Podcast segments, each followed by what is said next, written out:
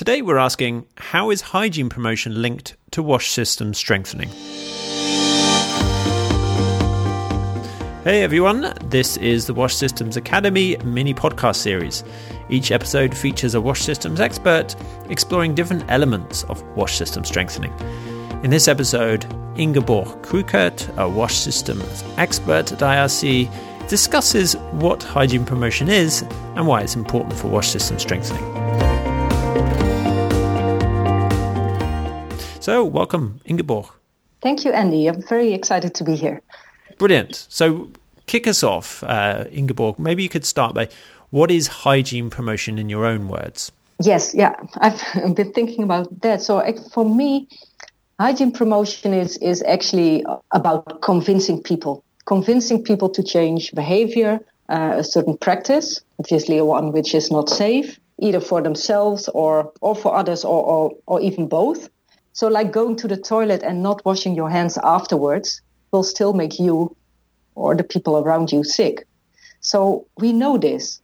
And the thing was, in the past, we thought that knowing this, that knowledge was the crucial part in hygiene promotion. So, okay, I tell you, you get sick from not washing your hands, so you will change your behavior. But yeah, I think we found out that it's not that simple. So it doesn't work like that.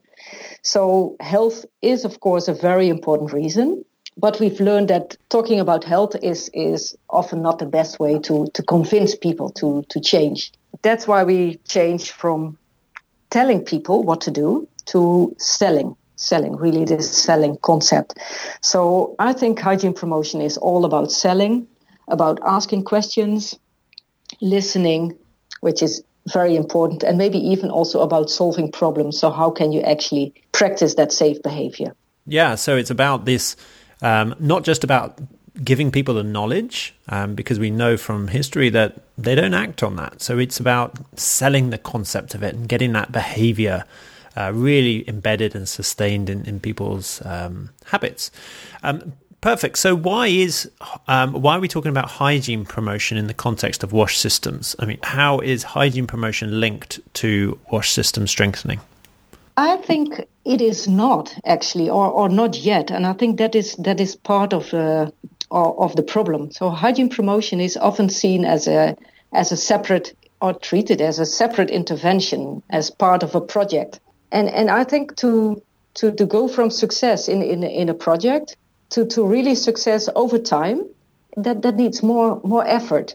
So how to sustain these good practices you've learned when a project ends, so when the funding ends. So you still have to have soap available, and you still have to have water available. There are various actors that have to play their part. So the government can play a role in promoting good practices. The health sector plays an important role, I think. So why build healthcare centers when there's no safe water available or no hand-washing facilities?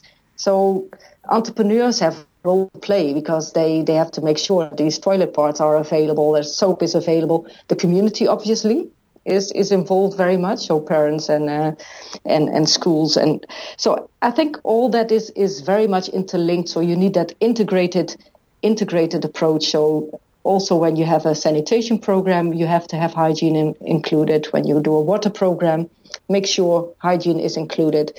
So it's this whole system you need actually to have you wash your hands.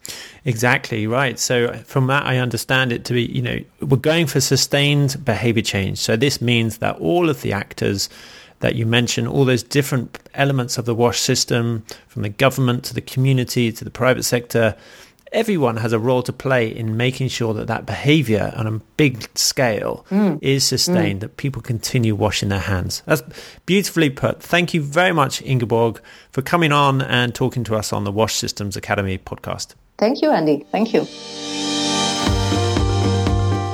And that was Ingeborg Krukkert for the WASH Systems Academy mini podcast series. Find out more in the WASH Systems Academy on how to link hygiene promotion into WASH system strengthening.